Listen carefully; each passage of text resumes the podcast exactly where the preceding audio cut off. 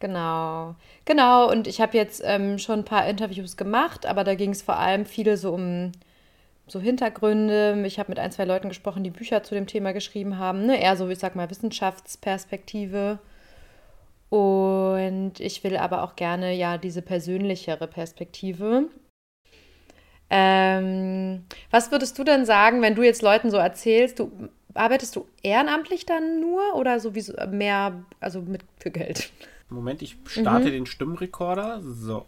Ah ja. Genau, also das ist rein ehrenamtlich. Ähm, wir haben zwei Leute, die quasi jetzt fest angestellt sind im, in der GmbH.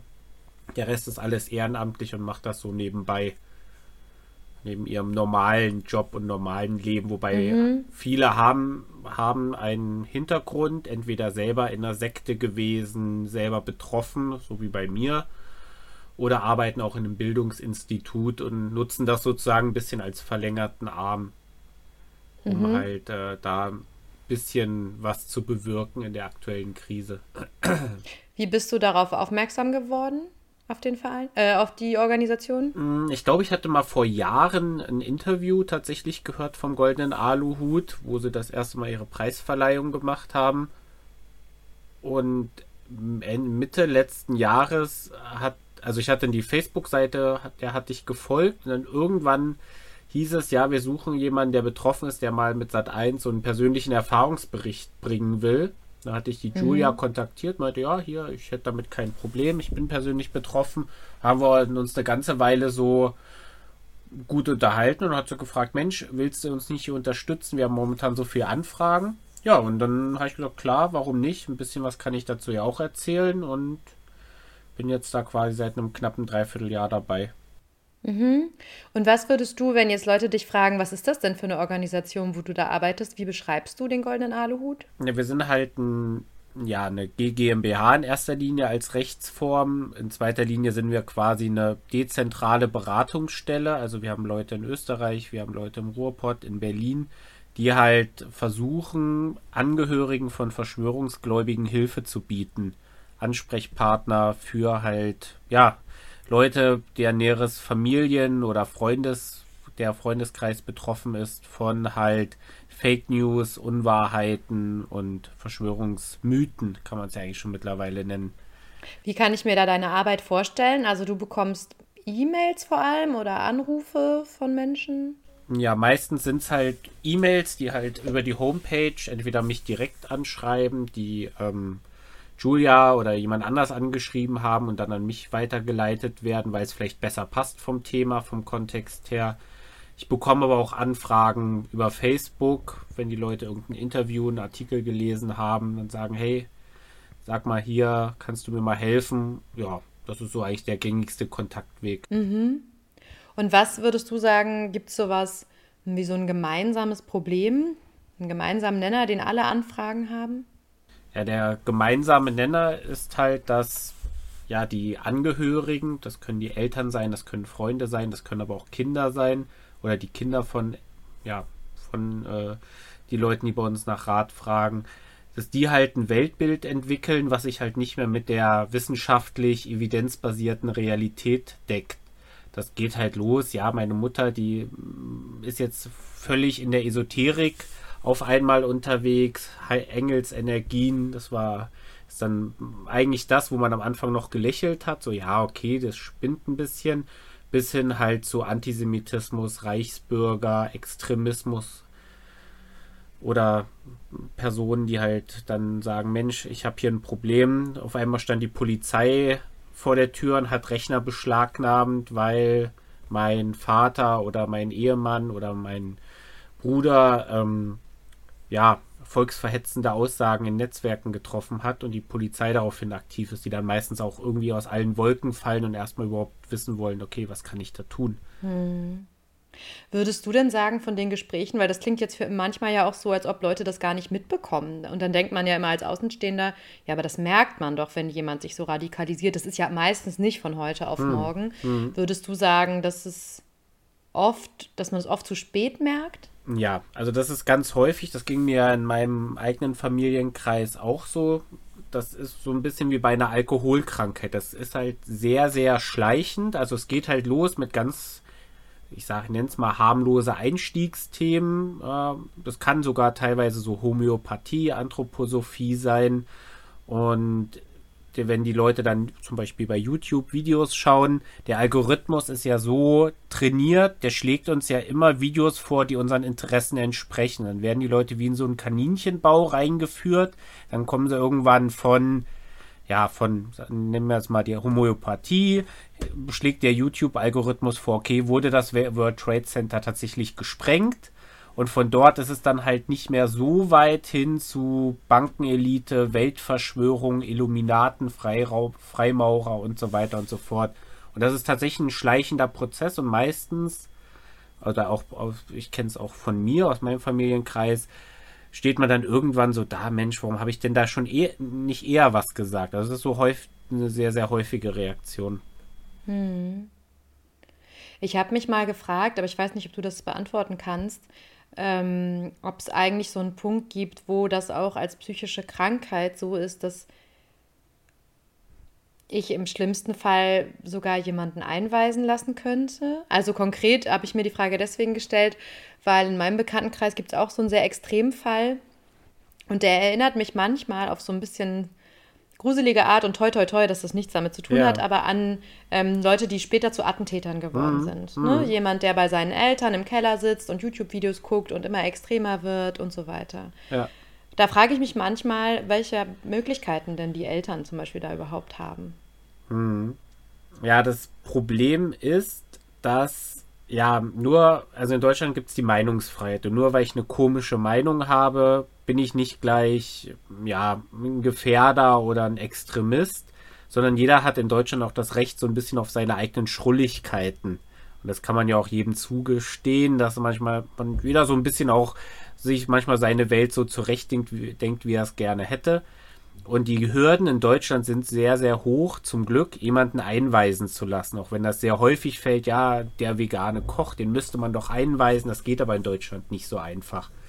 Es kann natürlich sein, dass, ja, ähm, dass, wenn die Leute sehr, sehr tief strecken, dass sich wie so eine Art Paranoia entwickelt. Also wenn ich die Vorstellung habe, dass es so ein satanischer Gegenspieler alle Geschicke auf der Welt lenkt, so wie so ein Puppenspieler, dann kann ich schon auch paranoide Vorstellungen entwickeln. Und es gab ja auch durchaus Fälle wie den Attentäter von Hanau oder von Halle, die ja ganz bewusst auch vorher solche kruden Verschwörungstheorien in, auf, äh, in sozialen Netzwerken gepostet haben und das auch im Gerichtsprozess weiter propagiert haben.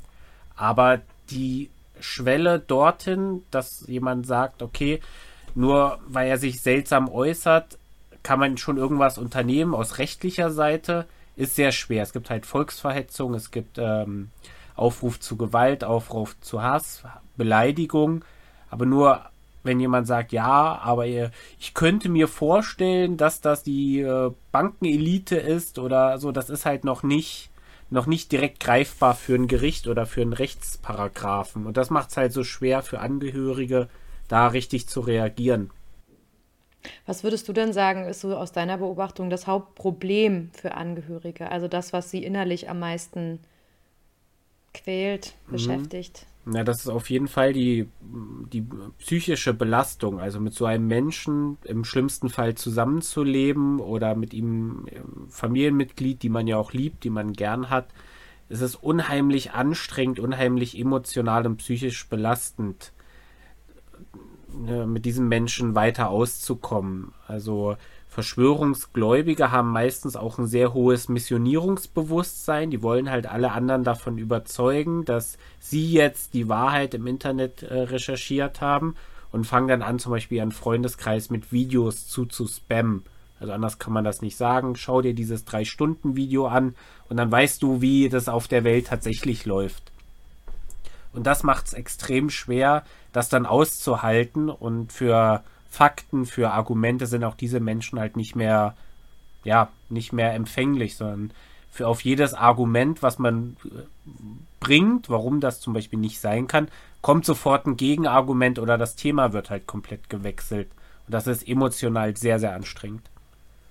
Was würdest du sagen, sind so die häufigsten ja, Themen im Sinne von, also aus welcher Richtung kommen hm. die, sind die Verschwörungstheorien? Hm, also Verschwörung, ich, ich nenne es lieber Verschwörungsmythen, weil eine Theorie ist ja immer etwas, was man, was man falsifizieren oder verifizieren kann. Da kann man eine Untersuchung machen und dann stellt man fest, okay, ist so oder nicht so. Mittlerweile hat sich das so ein bisschen abgekoppelt und es werden immer abstrusere Geschichten, die man auch gar nicht mehr widerlegen oder belegen kann, sondern es sind dann halt Behauptungen, wie man ja in den USA gesehen hat, Behauptungen, die immer und immer wieder wiederholt werden, auch wenn gar keine Beweise dafür vorhanden sind.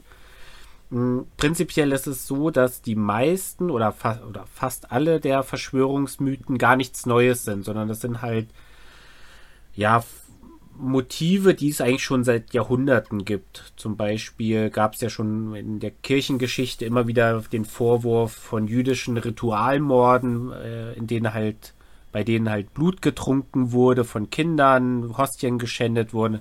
Sowas wird immer wieder kolportiert. Gerade QAnon hat ja das mit den Kindern und dem Ad Adrenochrom ja wieder so sehr populär gemacht. Das ist eigentlich eine sehr, sehr alte Geschichte. Und letztendlich landen 99 Prozent der Verschwörungstheorien dann auch beim Antisemitismus, Bankenelite, Rothschild, Freimaurer, jüdische Kabale oder so. Also es gibt relativ wenig Neues unter der Sonne, sondern es sind halt Geschichten, die immer wieder neu gestrickt und der aktuellen Situation angepasst werden. Merkt ihr denn Veränderungen seit Corona?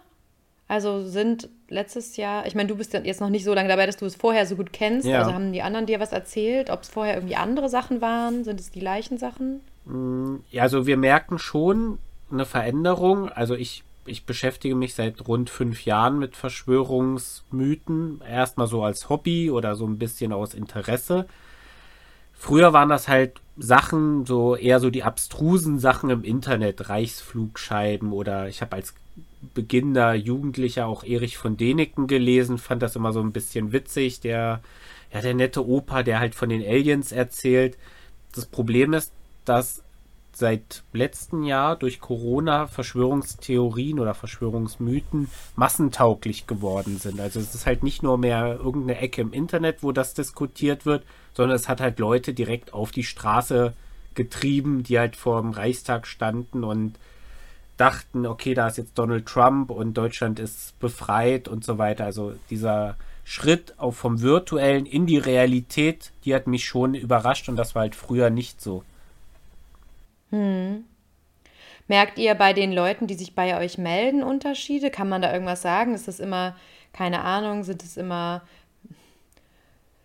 immer Leute, die studiert haben oder nicht studiert haben? Oder gibt es da irgendwas? Hm. Also ich kann das versuchen, so ein bisschen einzugrenzen, wobei das natürlich immer nur eine Momentaufnahme ist. Dieser, dieser Markt der Möglichkeiten der Verschwörungsmythen, der ist halt sehr volatil. Also der ändert sich auch und äh, durch aktuelle Ereignisse wird halt sofort das wieder umgedeutet, äh, anders interpretiert. Wir, also, was ich so festhalten kann, Verschwörungsmythen sind eher ein Thema so 30 aufwärts, 35 aufwärts als ich anfing beim Aluhut, waren es eher so die ja, Max Mustermann und Otto Normalverbraucher, was ich so ein Gefühl hatte, die halt damit zu tun hatten. Mittlerweile, so gerade in den letzten Wochen, waren auch viele Anfragen von Akademikern, also mm, Leute aus dem medizinischen Bereich, die halt in den Familien große Probleme hatten, dass ihnen halt vorgeworfen wird, dass sie nur ein Lakai der Pharmafirma sind oder auch Politiker, die halt jetzt Probleme haben, weil der Partner anfängt, Reichsbürgerpositionen zu vertreten. Das ist halt schon eine Entwicklung, die unheimlich besorgniserregend ist, weil es halt nicht nur so durch eine, eine bestimmte Bevölkerungsgruppe oder Schicht betrifft, sondern mittlerweile ja, sich quer durch alle Gesellschaftsschichten zieht. Hm, melden sich auch manchmal Leute, die selber an Verschwörungstheorien glauben oder sind es immer die Angehörigen? Ich würde behaupten, 95% sind Angehörige, 5% sind ja selber Gläubige, die uns dann aber erzählen wollen, ähm, dass wir wahlweise vom CIA, vom Mossad oder vom Verfassungsschutz bezahlt werden. Ja, die üblichen Drohmails bekommen wir auch. Ja, dass nach der Revolution werden wir schon sehen, was wir davon haben. Oder am Datum so und so wird halt, wird uns dann auch, auch bewusst werden, dass wir auf der falschen Seite stehen und so weiter. Ähm, das ist aber nicht, dass jemand jetzt kommt und sagt, hey, ich habe ein Problem, ich habe meinen Freundeskreis verbrannt, ich würde gerne aussteigen. Das haben wir wirklich mhm. sehr, sehr selten und ich persönlich noch nicht. Das habe ich mich noch gefragt. Findest du, es gibt so einen Unterschied zwischen an Verschwörungstheorien glauben und in einer Sekte sein? Ich glaube, dass Verschwörungstheorien oder Verschwörungsmythen die neuen Sekten sind. Also früher war ja Sekte so eine Art ja abgeschlossene Gemeinschaft, die sich nach außen auch abgekapselt hat, die ein festes Buch oder ein Guru hatte. Und wenn der Guru verschwand, ist dann meistens auch die Sekte wieder zerfallen. Das äh, selten, dass es so eine, so eine, so eine langfristige Geschichte wie zum Beispiel Scientology ähm, war, sondern es waren immer nur temporäre Sachen durch, durch die Vernetzung der Leute untereinander, durch die, die Assimilierung von allen möglichen neuen Informationen, The Theorien, sich auch widersprechende Aussagen als, ja, das wird man ja noch sagen dürfen und als möglich erachten, hat das so eine ganz neue Dynamik ent, äh, bekommen und ja, gerade gerade äh, die, die klassischen Kirchen und klassischen Gruppen haben ja einen unheimlichen Mitgliederschwund, wobei sich die Leute dann halt im Internet zusammenfinden mit ähnlich denkenden Leuten. Und das macht das mhm. schon gefährlich, dass diese Gruppen dann auch in alternative Netzwerke, Facebook hat ja viele oder Twitter hat ja viele Konten gesperrt, geschlossen, Gruppen geschlossen, ne, in alternative Netzwerke abwandern und sich dort halt weiter abschotten vom Rest der Welt. Was rätst du denn den Leuten, die anrufen? Also wenn ich mich jetzt melde und sage, du, meine Mutter, schwierig, was sind denn so Tipps, die man geben kann? Das ist immer, das ist immer so eine, so eine situative Sache. Also ich würde unheimlich gerne sagen, hey, hier gibt es ein Patentrezept, mach mal das und das und dreh mal da und kurbel mal hier und dann wird das schon. Das liegt halt immer so ein bisschen an der Person. Also eine wichtige Sache ist erstmal gut zuhören.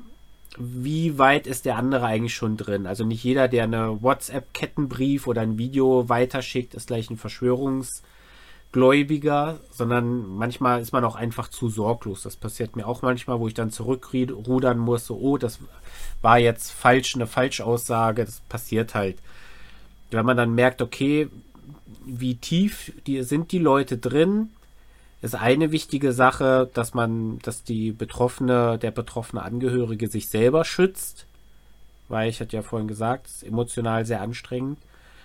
Und dass er auch klare Grenzen zieht. Also man, man kommt mit Fakten bei Verschwörungsgläubigen nie, leider nicht weiter, sondern die sind meistens sehr emotional, sehr aufgeregt. Dass man versucht, okay, die so ein bisschen runterzubringen. Manchmal kann man vorschlagen, dass die Leute einfach mal ein paar Tage aufs Internet verzichten. Das geht vielleicht in der Familie, wo man sagt, okay, wir verzichten mal ab 18 Uhr auf Facebook, Twitter und so weiter. Das kann manchmal ein bisschen helfen. Wenn aber die Leute schon sehr, sehr tief drin sind, wird es schwierig für die Angehörigen, da überhaupt noch vorzubringen. Und dann kann man eigentlich nur sagen, okay, schotte dich davon ab, äh, grenz dich davon ab, aber wenn die Leute merken, dass sie aussteigen wollen oder dass sie, dass sich diese ganze Endzeiterwartung nicht erfüllt hat, dann sei für sie da und reiche ihnen eine Hand, damit sie wieder in die Realität zurückfinden können. Das ist wie bei einem Alkoholiker, der dann auch ein Netzwerk braucht, was ihn nach einem Zusammenbruch wieder auffängt. Hm. Ich finde es ganz schwierig zu entscheiden für Angehörige, bis wohin man quasi so in Kontakt bleibt. Mhm und wo man dann irgendwie auch vielleicht hart sein musste. Also beim mhm. Alkoholiker, mhm. den Vergleich hast du ja auch gerade gesagt, wird, redet man ja auch immer mal von Co-Abhängigkeit und dann von der Frage, ob der Mensch nicht mal richtig auf dem Boden sein muss, damit er selber merkt und so weiter. Wie würdest du das einschätzen? Ist es besser, trotzdem immer in Kontakt zu bleiben, so gut es geht? Oder ist das irgendwann für einen selber auch zu belastend und bringt einen sowieso nicht weiter? Mhm. Das kommt immer drauf an, was für ein dickes Fell die Person hat. Ja, das ist, es ist schwierig, ähm, mit einem Abhängigen zusammen zu leben, zusammen zu arbeiten. Ähm, Verschwörungsgläubige haben ja auch das Problem, dass sie oftmals ihr komplettes Netzwerk verbrennen. Also die, Weil sie auch über nichts anderes reden wollen. Genau, das ne? ist also. Lebensinhalt, ja. Die spammen alle zu, die schicken Nachrichten, die schicken Sprachnachrichten, drei Stunden Videos. Die sind dann auch öfters für einen Betrieb nicht mehr tragbar. Also wenn ich zum Beispiel einen Hardcore-Corona-Leugner habe, äh, den kann ich halt in einem normalen Betrieb nicht mehr beschäftigen, weil die Gefahr besteht, dass der halt das ganze System sprengt und die, diesen, diesen Grundkonsens, der in der Firma herrscht, okay, es gibt eine Verordnung, an die müssen wir uns halten. Und das macht es halt sehr gefährlich, dass diese Leute sich völlig isolieren. Und ich kann das aber als Angehöriger oder als Freund nur so lange mittragen, wie es mich selber nicht total belastet. Und da muss man sich dann halt irgendwann von abgrenzen. Das ist aber eine höchst individuelle Geschichte. Hm. Und du glaubst auch nicht, dass es in dem Sinne dann helfen würde. Also wenn dann jetzt irgendwann der Kontakt mit allen weg ist, ist es nicht so, dass dann jemand, der an Verschwörungstheorien glaubt, irgendwann sagt, oh Gott, jetzt habe ich ja hier alles verloren. Nee, dann drehe ich um. Sondern das bringt an sich auch wahrscheinlich wenig. Ja, das ist, das ist ein großes Problem durch das Internet. Früher war es halt so in einem Dorf, da gab es jemanden, der vielleicht ein bisschen komisch war. Der hatte halt den einzigen Follower, das war der Wirt, dem er was erzählen konnte in der Dorfkneipe. Mittlerweile haben diese Leute aber Internet und finden im Internet tausend andere Leute, die ihre Meinung teilen und die sich dann gegenseitig bestätigen. Die können am anderen Ende von Deutschland oder auch außerhalb von Deutschland sitzen.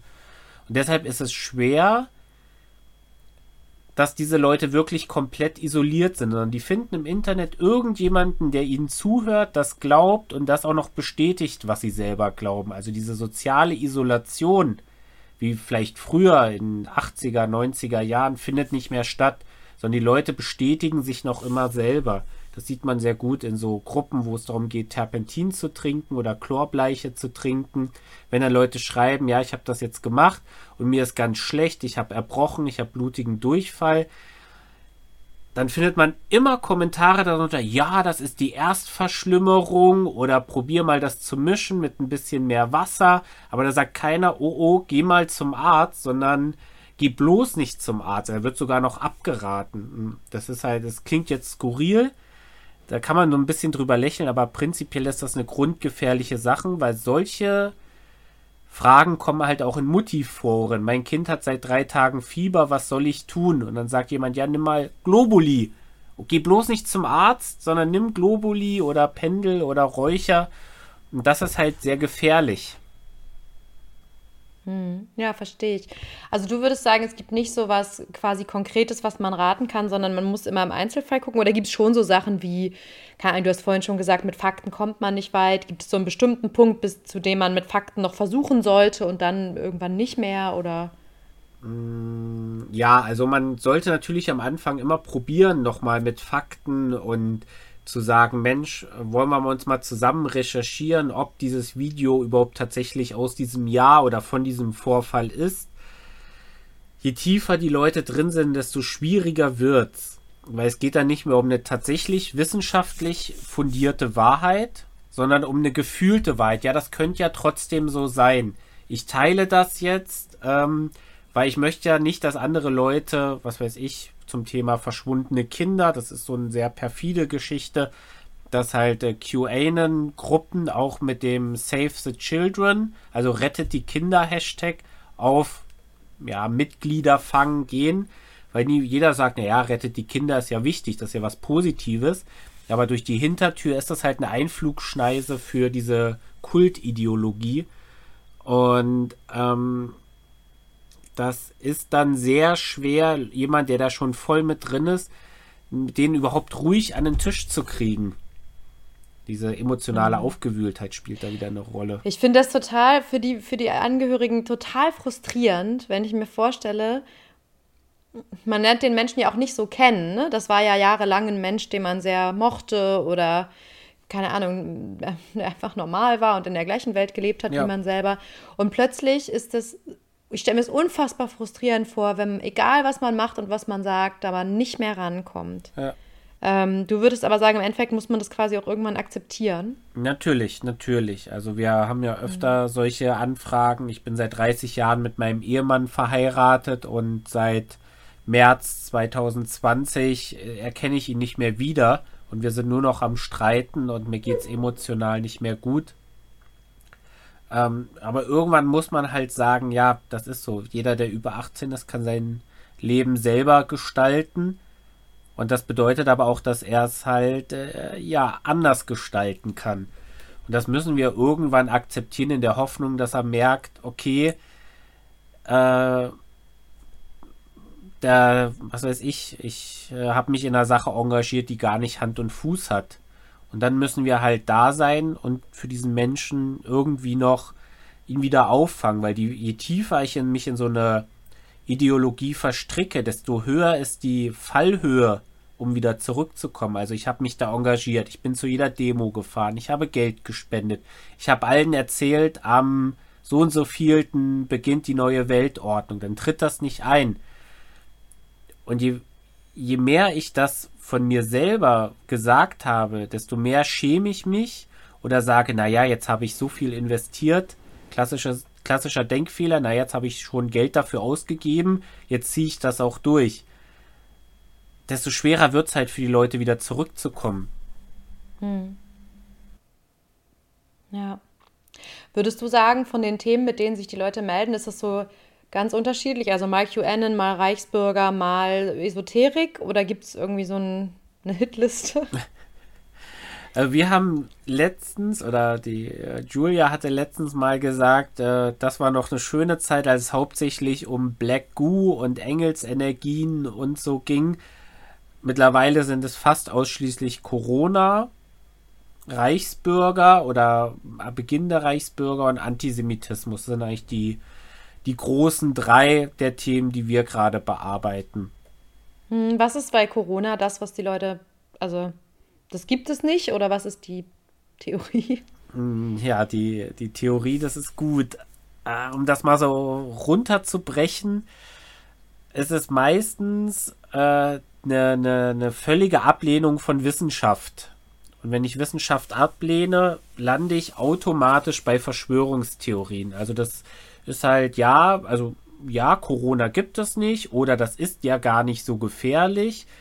Das führt uns dazu, dass Bargeld abgeschafft werden soll, weil eine geheime Elite unsere Wirtschaft sabotieren will, um ihr eigenen Wohlstand zu vermehren. Das ist eigentlich so eine, eine Standard-Logikkette. Im Endeffekt, meistens endet es dann beim Antisemitismus. Das ist halt äh, mhm. Rothschild oder Bill Gates, der ja in Wirklichkeit auch ein Jude ist, so in Anführungsstrichen. Mhm. Und diese abstruse Argumentation nehmen halt die Leute wahr. Und das, das Schlimme ist halt, die haben halt eine reale Angst. Das müssen wir auch anerkennen. Eine, eine reale Angst bedeutet, Corona als Naturkatastrophe ist etwas abstrakt. Ich sehe keine Viren. Ich höre immer nur, äh, ja. Um mich rum ist noch niemand gestorben. Genau, genau, genau. Oder wenn sie sterben, sind sie an oder mit Corona gestorben. Das ist so eine, so mhm. versucht das so ein bisschen aufzuweichen. Und durch diese abstrakte Angst versuche ich eine Geschichte zu finden, die das ganz natürlich erklärt. Dass diese Geschichte in sich keinen Sinn ergibt, ist dabei erstmal zweitrangig. Aber für unsere Geschichte ist es stimmig dass halt nichts aus Zufall passiert. Wir sind ja auch durch Hollywood, durch Marvel, durch Action, Superheldenfilme immer daran gewöhnt, dass es einen Bösewicht gibt. Und den brauchen wir, damit diese Geschichte für uns Sinn ergibt. Eine ganz normale Seuche gibt es auch in, gibt es in keinem Film. Es gab immer ein Experiment, was schiefgegangen ist, oder einen bösen Wissenschaftler, der das in die Welt gesetzt hat. Und so ein Muster klingt uns vertraut und sagen wir, naja, das kann ja stimmen. Mhm. Das macht das Ganze so perfide. Ja. Warte, ich hatte gerade noch eine Frage im Kopf, jetzt ist sie weggerutscht. Ja. Ah, ähm, und zwar, dass ich auch merke in meinem Bekanntenkreis, gerade natürlich ähm, in Berlin, weil die Querdenken-Demos auch irgendwie präsent waren, ich beobachte, dass Leute Angst haben. Also, dass sie, dass sie irgendwie das Gefühl haben von, oh je, es gibt jetzt immer mehr Verschwörungsgläubige, was ist, wenn die doch irgendwann an die Macht kommen? Ja. Also ne, Angst ist natürlich ein großes Wort, aber ich beobachte irgendwie in meinem Bekanntenkreis so ein Bedrohungsgefühl, ja. das von den Querdenken empfunden wird. Ja, ja, das ist. Kannst du das verstehen? Ja, das ist eine sehr reale Gefahr. Also wir beim Goldenen Aluhut machen uns auch große Sorgen um die Bundestagswahl und ich bin auch mit einigen anderen Journalisten und Politikern sind wir da ähnlicher Meinung, dass halt das Gefahrenpotenzial durch diese Querdenker, Corona-Leugner, Verschwörungsgläubige auch steigt. Wenn ich nämlich eine Endzeiterwartung habe und die wird enttäuscht und wieder enttäuscht und wieder enttäuscht, dann gibt es einen bestimmten Prozentsatz von Leuten, die sich verabschieden, die sagen, naja, war alles Quatsch. Es gibt aber auch einen bestimmten Prozentsatz, das ist wie das mit der Fallhöhe, die halt sagen, na, jetzt müssen wir dem Ganzen mal ein bisschen nachhelfen. Und dann kann es natürlich so wie in, den USA mit der Stürmung des Kapitols passieren. Es kann aber auch mehr, ja, wie sagt man, mehr stochastisch sein also mehr zufallsverteilt, dass halt zum Beispiel Wahlhelfer, Wahllokale, Politiker, Wahlveranstaltungen angegriffen werden. Dass es halt wieder Verwirrte gibt, die sagen, okay, jetzt müssen wir hier mal selber aktiv werden. Und es gibt ja durchaus auch Szenarien von Prepper-Gruppen oder von, war jetzt in den Medien, dass halt in Deutschland 10.000 Waffen verschwunden sind, gestohlen wurden. Und das ist durchaus ein reales Bedrohungsszenario, wo halt diese Waffen gelandet sind. Und ich glaube, mhm. da ist auch der Bundesverfassungsschutz und auch die Regierung mittlerweile schon langsam auf dem Zug, okay, wir haben hier eine reale Bedrohung und ich würde es begrüßen, wenn es da auf jeden Fall auch Maßnahmen gibt, um dieses Bedrohungsszenario durch radikalisierte Schwurbler äh, so klein wie möglich zu halten. Hm. Ja, ja, ja. Ja, das mit der Wahl ist ein, ein eigenes Thema. Mhm. Ja die Bilder, die halt durch den Sturm aufs Kapitol und auch die Treppenbesetzung vom Reichstag geliefert wurden, die haben die Leute, die auf den einschlägigen Kanälen, Telegram-Kanälen, Parler-Kanälen, Gap-Kanälen sind, auch bestärkt. Also das war richtig Futter für die, zu sagen, ja, und im September sind wir zehn Meter weiter, dann sind wir drin. Was sie dann genau wollen, weiß wahrscheinlich von denen selber keiner. Ich habe immer so das ja, Gefühl. Auch die Füße auf irgendeinen Tisch legen. Mega. Ja, genau. Also ich habe genau. immer so ein bisschen bei diesen äh, Revoluzern auf Tele Telegram das Gefühl, die denken, da gibt es irgendwo einen Knopf und da drücke ich drauf und dann haben wir das System gekippt. Ich glaube, die wenigsten haben wirklich eine Vorstellung, was sie tun müssten, wenn sie tatsächlich an die Macht kämen. Ja, das ist ja auch in dem einen Buch, was ich gelesen habe, ging es auch darum, dass dann irgendwann mal jemand gefragt hat, okay, aber was würde denn passieren? Was denn, würde denn passieren, wenn jetzt zum Beispiel Angela Merkel sich hinstellen würde und sagen würde, ihr habt recht, es gibt doch gar kein Corona, das war alles so. Was, außer dass es schneller wieder normal werden könnte, aber was ne, müsste denn dann geschehen? Was wäre denn die Konsequenz? So. Und das ist ja super schwierig zu beantworten und ja. eigentlich nicht zu beantworten. Ja. Ja, das Problem ist halt bei Verschwörungstheorien, wenn ich halt gegen etwas bin, dann fällt es mir sehr schwer, für etwas zu sein. Also wenn ich immer nur anti und gegen und ich will das nicht, ja, das wirst du wahrscheinlich kennen, wenn, wenn du jemanden fragst, ja, was wollen wir denn heute Abend essen? Und der sagt immer nur, nee, das will ich nicht und nee, indisch nicht und vietnamesisch nicht. Und dann fragst du irgendwann, ja, was zur Hölle möchtest du denn? Und er kann es dir nicht sagen, wird es halt schwer, einen eine wirklichen Konsens zu finden. Hm. Es gibt ja auch genug Sachen, wo wir gegen sein können. Gegen die Abholzung des Regenwaldes, gegen den Klimawandel, gegen ähm, Werksverträge in Fleisch, in Schlachtereien, in Metzgereien. Es gibt ja so viele Sachen, gegen die man sein kann, aber man muss ja auch gleichzeitig sagen, okay, wenn ich gegen die Abholzung des Regenwaldes bin, dann kaufe ich halt kein, kein, kein Fleisch, was mit äh, Soja gefüttert wurde, was ja ein großes Problem. So, oder ich kaufe keine Tropenholzmöbel und so weiter und so fort. Ich kaufe halt nicht das günstige Fleisch, sondern investiere halt mal zwei Euro mehr. Aber die Verschwörungsgläubigen haben immer nur, ja, ich bin dagegen und ich will das nicht und ich will das nicht und ich will das nicht. Und da fällt es schwer, mit denen wirklichen Konsens zu bilden. Ja, wie man etwas zum Positiven nicht. verbessern kann. Ja. Ähm, ich habe noch eine Frage und zwar, wenn du so überlegst an die Gespräche, die du so führst, was würdest du sagen, sind so die häufigsten Sätze, die du immer wieder hörst? Oder die häufigsten Fragen, keine Ahnung. Hm. Die häufigsten Frage ist natürlich, was kann ich tun? Und hätte ich das vielleicht schon eher mitkriegen können? Das sind so, glaube ich, die zwei Sachen, äh, wo viele auch ein Schuldgefühl haben. Also es ist natürlich auch, wenn, das kennt jeder von, von, von seiner eigenen Familienfeier, da gibt es immer irgendeinen Onkel oder eine Person, ja, Onkel, hm, hm, der spinnt ein bisschen so, der so, so komische Ansichten hat. Der wird halt toleriert, der wird auch jedes Mal wieder eingeladen und mit dem, den mag auch keiner so richtig. Und da ist es halt schwer äh, zu sagen, okay, hätte ich vielleicht mit dem eher sprechen können. Es wird halt tabuisiert, äh, wie Alkoholkonsum. Ja, der hat halt nur ein paar Mal getrunken und ich hätte ja nicht gedacht, dass der irgendwann Alkoholiker wird. Der hat gern mal was. Äh, dieses, dieses hinterher hätte ich was tun können. Das ist ein häufiges Problem, wo die Leute auch teilweise Schuldgefühle haben, was halt sehr schlimm ist. Hätte ich mich mal vorher damit beschäftigt. Da brauchen die Leute nicht. Das ist halt eine Sache, die relativ neu ist in der Masse dass halt äh, auch Tante Inge auf einmal, ja, Nazi-Sachen teilt. Das ist ein neues Phänomen. Das war halt vorher nur, ja, hat man immer gesagt, ja, sind halt irgendwelche Verwirrten im Internet. Ähm, ja. Bekommt ihr äh, mehr Anrufe seit letztem Jahr? Ja, ja, ich denke schon. Also wir sind schon ziemlich am Limit, deswegen bin ich auch dazu gekommen, weil es halt auch mehr zu tun war. Jetzt ist Jetzt nach, vor Weihnachten war es nochmal richtig extrem. Da haben viele angefragt, ja, was kann ich tun, wenn halt, damit es halt unterm Weihnachtsbaum nicht eskaliert? Das war so eine sehr häufige Frage. Und ja, aber also prinzipiell durch Corona und Co. ist es schon schwieriger geworden. Hm. Ja. Ja, danke dir. Ja, sehr ich glaub, gerne. Ich wäre, wäre durch. Hast du noch Sachen, wo du das Gefühl hast, das habe ich jetzt noch nicht Nö. gefragt oder die fändest du auch wichtig oder so? Nee, aktuell jetzt nicht. Ich denke mal, wir haben soweit alles.